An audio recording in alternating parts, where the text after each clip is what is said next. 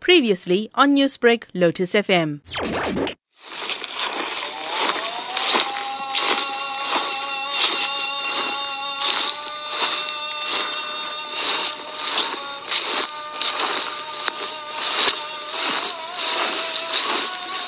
It's after 6 p.m. here at Phoenix.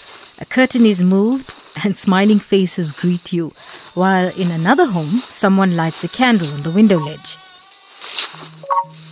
Then the messages start coming in from neighbors and friends, letting this family know that the community is praying for their speedy recovery and an end to the coronavirus pandemic. Every evening at about 6 o'clock, because of the lockdown, no one's allowed to have a mass gathering. Therefore, all my neighbors and the community gets together. They all come by their doorways. They ask us to come to our windows where we can see them. And everybody from every different religion, different faith, they all get together. They pray, and we can see that. And uh, it's really helped our family. In fact, all their prayers have helped us through that far. This is Hanifa, a mother of two from Phoenix. A few weeks ago, her husband Hamid was diagnosed with the coronavirus that he could have picked up from the grocer where he works at in the Durban CBD. He has been in quarantine now for the past two weeks. Hamid says thanks to the intervention of a local councillor and a member of parliament, the community is now rallying to help his family. Hamid says he's very grateful to his neighbors and friends. Overwhelmed. We really appreciate it. They actually took over what I had supposed to do for my family as a breadwinner of the house.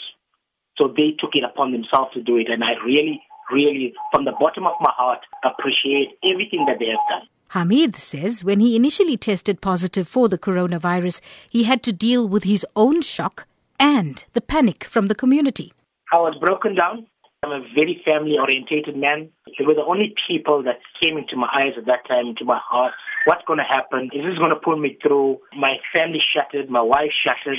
I like to also state that, look, I'm an essential worker in regards to food distribution, and I didn't work out there only to put food on my family's table, but for everybody else on their table. It was overwhelming, and it could happen to anyone. This is this is not asked for. You you don't ask for something this. It comes to you. It, it's a worldwide pandemic. It comes to anybody at any time.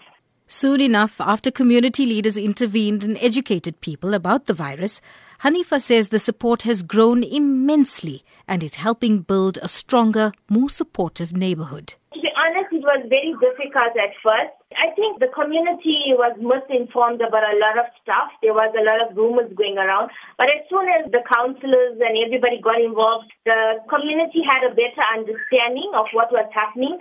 They started to offer their support, their love, their prayers. And then so to us as a family, it now shifted our focus from, from the disease to being blessed disease didn't come as a bad thing. It came as a good thing. It made us appreciate each other more. There are people that we haven't even spoken to before that came forward in assisting us. To be honest, it's not only from my community. I've had calls from people all over Phoenix to offer their love and their support and their prayers as well.